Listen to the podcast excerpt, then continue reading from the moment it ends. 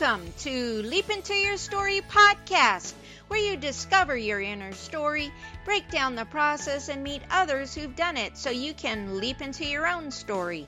We interview amazing guests who provide powerful insights that inspire you to get your story told. Be sure to visit our website at leapintoyourstory.com, and while you're there, subscribe and like us via your favorite social media network. Now sit back get ready to take some notes, and let's get started. This episode of Leap Into Your Story podcast is brought to you by Leap Into Your Story course. Visit leapintoyourstory.com where you have a guide to get your story told.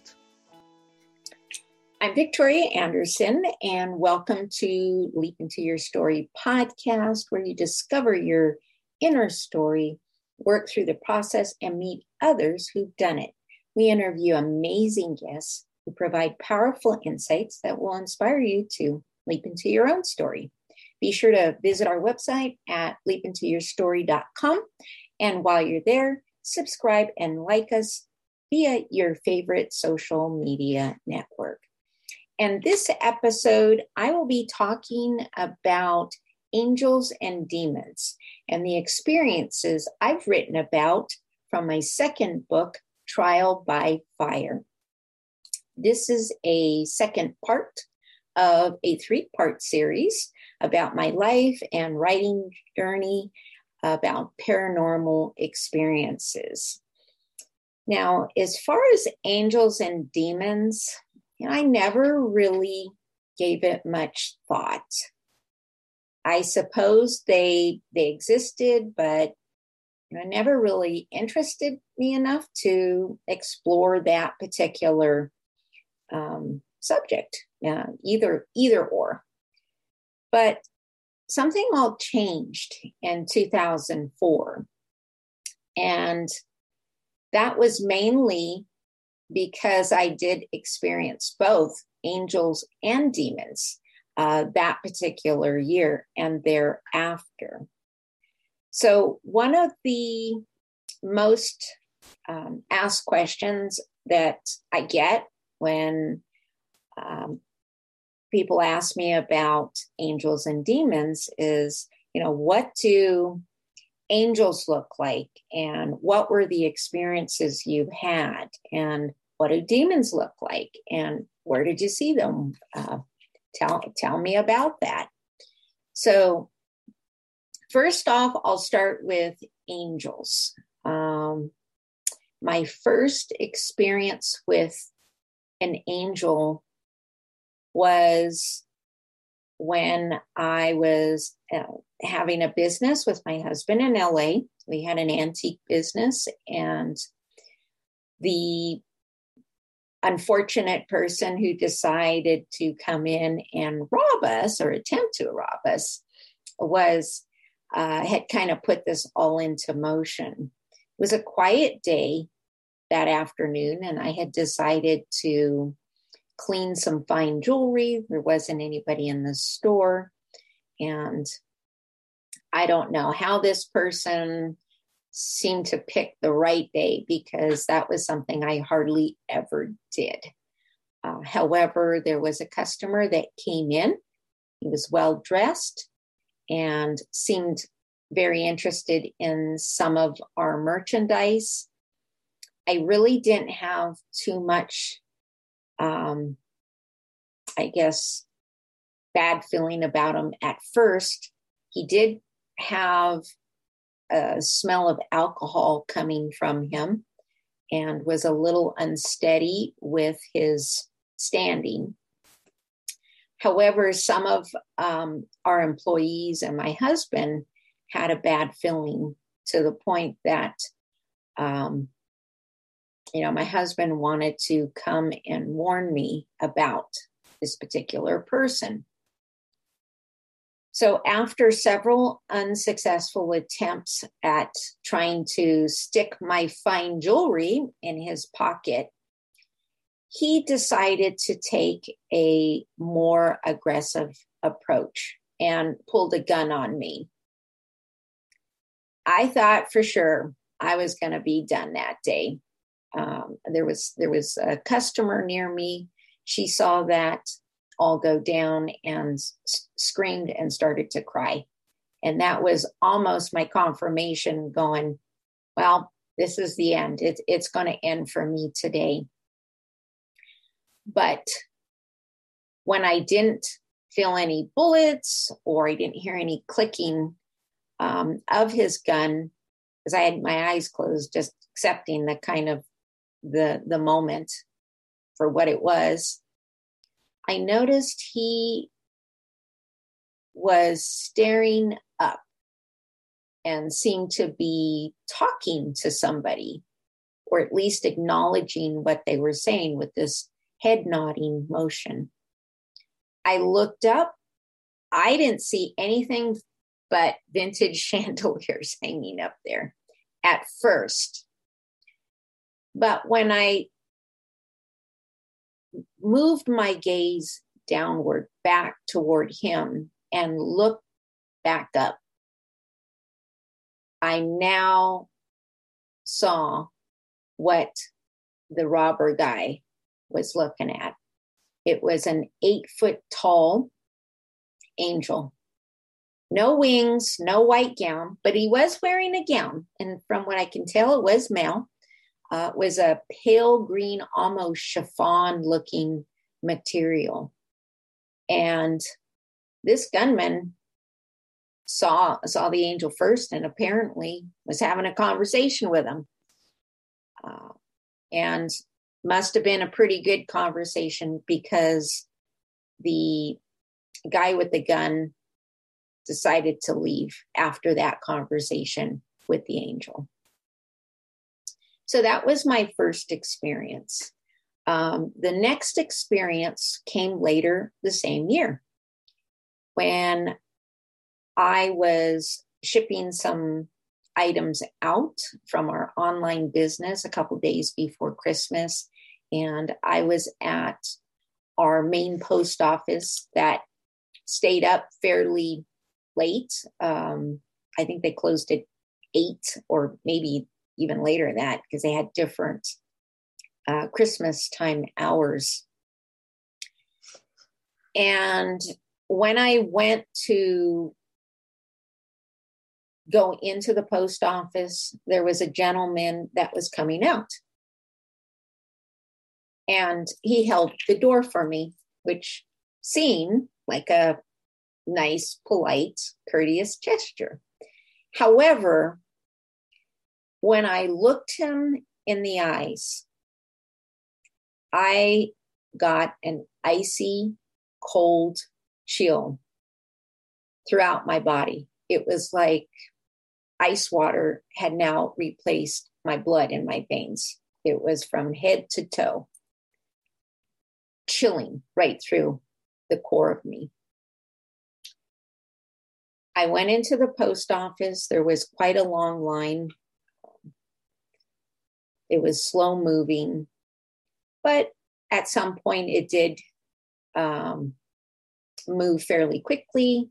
And I was almost to the counter, when I looked back, and it had been probably almost a half an hour, maybe maybe a little bit less, and there was that same guy staring at me, waiting for me to leave the post office.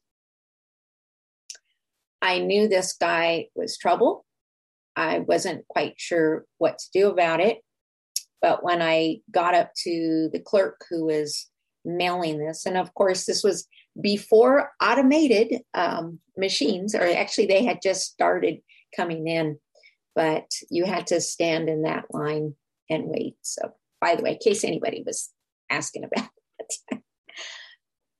I asked the clerk if it was possible if somebody can walk me out to the car. And he says, you know, normally that's not a problem but it's Christmas time. We're already working double shift and we don't have anybody to go out there and do that. So I was sort of left trying to figure out a plan. Um, I was ready to go to battle. I knew this guy had very bad intentions for me. And after I was done with the post office and had to go back out to that fairly dark parking lot, I armed myself with the sharpest keys through my hands and had just prepared myself for one on one combat. Thankfully, he was not there. he had left. But it left me a little bit unnerving. I decided not to go to the post office at night. And a couple days after Christmas, I did have to do another shipping run for our business and went early in the morning around 8 8.30 well again i used the main post office and i walked through the, the lobby. I was the only one pretty much in that post office and parked in that parking lot. So when i felt this faint brushing against my arms I was a little and didn't see anybody. Thought that was kind of weird. I kept walking in and I was almost to the main door because in this particular post office, the parking lot's fairly far away from the main office. And then you had a row of uh, P.O. boxes. Well, now the sensation of material brushing wasn't only on my right side, but I could feel material, some sort of material, as somebody was walking side by side on either uh, side of me, was brushing up against me. Again, I looked around, I didn't see anything. But the the sensation kept, even though I didn't see anything, I kept feeling this sensation. So I happened to look down again at where I felt it. And this time it was a little different. I could see the white trim of some material. And when I looked up, I actually saw who and what was beside me. And it was two of them. Again, they were eight foot tall angels, or at least something that looked like angels, based on what we've been informed of from uh, other accounts. And they had long white hair all the way down to the bottom of their gown.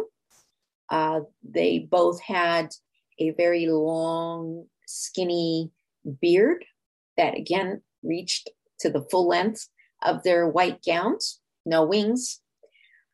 And they were almost cherub like faces, like they were young boy faces on on very tall men's body and the blueness of their eyes was just incredibly dark i'd never seen any type of eye color that particular blue and they both had they were almost they looked like twins so a pair of twins uh, basically guarding me as I made my way into the post office. I did find out later, like a couple months um, afterward, when they flashed a on the local news an, an expose uh, to be on the lookout for the Haskell rapist serial killer. And sure enough, that was the guy that gave me the icy chills and was stalking me in the post office. Uh, he was very similar to, to my surprise about a phenomena called the man in my dream, where people have seen this particular, I don't know if it's an archetype, but he certainly did look like um, the notorious man in the dream. I don't know if they're connected or not, but I'm glad that I was not added to that list of victims. Now, as far as the demons, I did happen to see it that same year. It was a popular year for angels and demons. Uh, this was about uh, August of 2004, and there was some uh, strange things going on that particular month with our business, people we knew. It was just odd. Even animals, our animals were exceptionally frightened that year. And my husband had attributed it to fireworks. And I said, now it's not first time some jackass throws, um, you know, a firecracker. They're pretty immune. Something else is going on. And, and there was. So this particular morning looked like any other morning, except for there was a just a strangeness in the house. Um, I did notice some slimy substance that showed up um, from my washer, an upward splatter that I didn't quite identify. Shortly afterwards, when I was getting ready to for my day to go into the store, the hot water, which we never had hot water, it was a 1950s uh, ranch house with old galvanized piping. And if you got warm water, you were pretty lucky.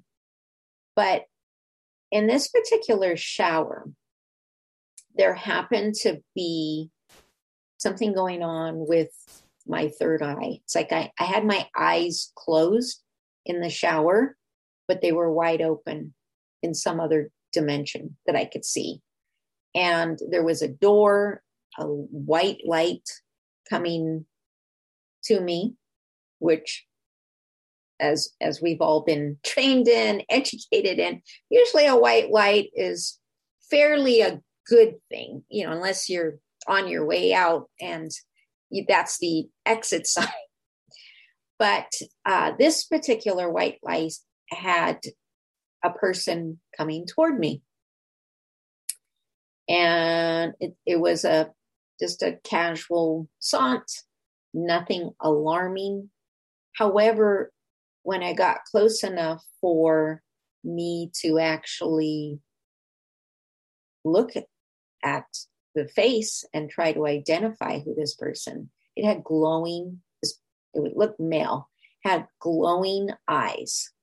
And the next thing I knew, it flapped wings and lunged for me, and it was attacking my right side of my neck. I was screaming because I'm sure this thing was ripping my throat apart. Um, the hot, the water, which was now lukewarm, became scalding hot, scalding. Uh, it quickly steamed up our little teeny tiny bathroom. My husband had to come in um, to try to get me out of there. I had turned off the hot water valve, but the cold water valve was still on and I couldn't get it because that too had become scalding hot as well. So now I was trapped in the shower. My husband was going, just turn off the damn water. Not so simple. So when he reached in to try to shut it off, he knew something was wrong because the cold water valve was scalding high. He couldn't turn it off. So he got me out of there with some towels, turned it off with another towel, and I kept trying to sh- get the the uh, steam off the mirror so I can check my neck to see how many puncture wounds there had been. Uh, to my surprise, there was none. However, when he changed out the towel that was around me, there were two big diagonal claw marks on my back. About, and when I looked in, they were probably about a good inch and a half that were swollen. And apparently, whatever had flew out at me just lifted off and took off and left at least some physical evidence in addition to the scalding hot water.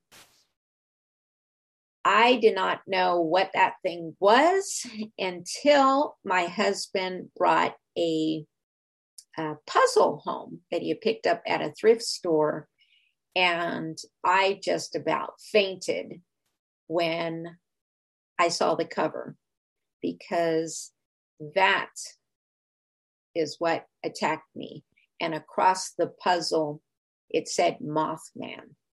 So I never heard of a Mothman, but apparently they they are part of urban legend and definitely part of the demon uh, population. So those are my tales of angels and demons. And you can find more about uh, those encounters in my book, Trial by Fire. So, with that, um, I want to just leave you some food for thought. I uh, hope you only experience the fun part of the unseen world and not so much the unfun uh, part of that. But just keep tuning in. I will be going into my third and final part for my next book. I do want to thank you for tuning into the Leap Into Your Story podcast, where you discover your inner story, work through the process, and meet others who've done it so you can be guided in your journey to write your story. So remember to visit our website at leapintoyourstory.com and enjoy even more great episodes like this one. Again, while you're there, subscribe and like us via your favorite social media network. We are looking forward to seeing you next time here on the Leap Into Your Story podcast.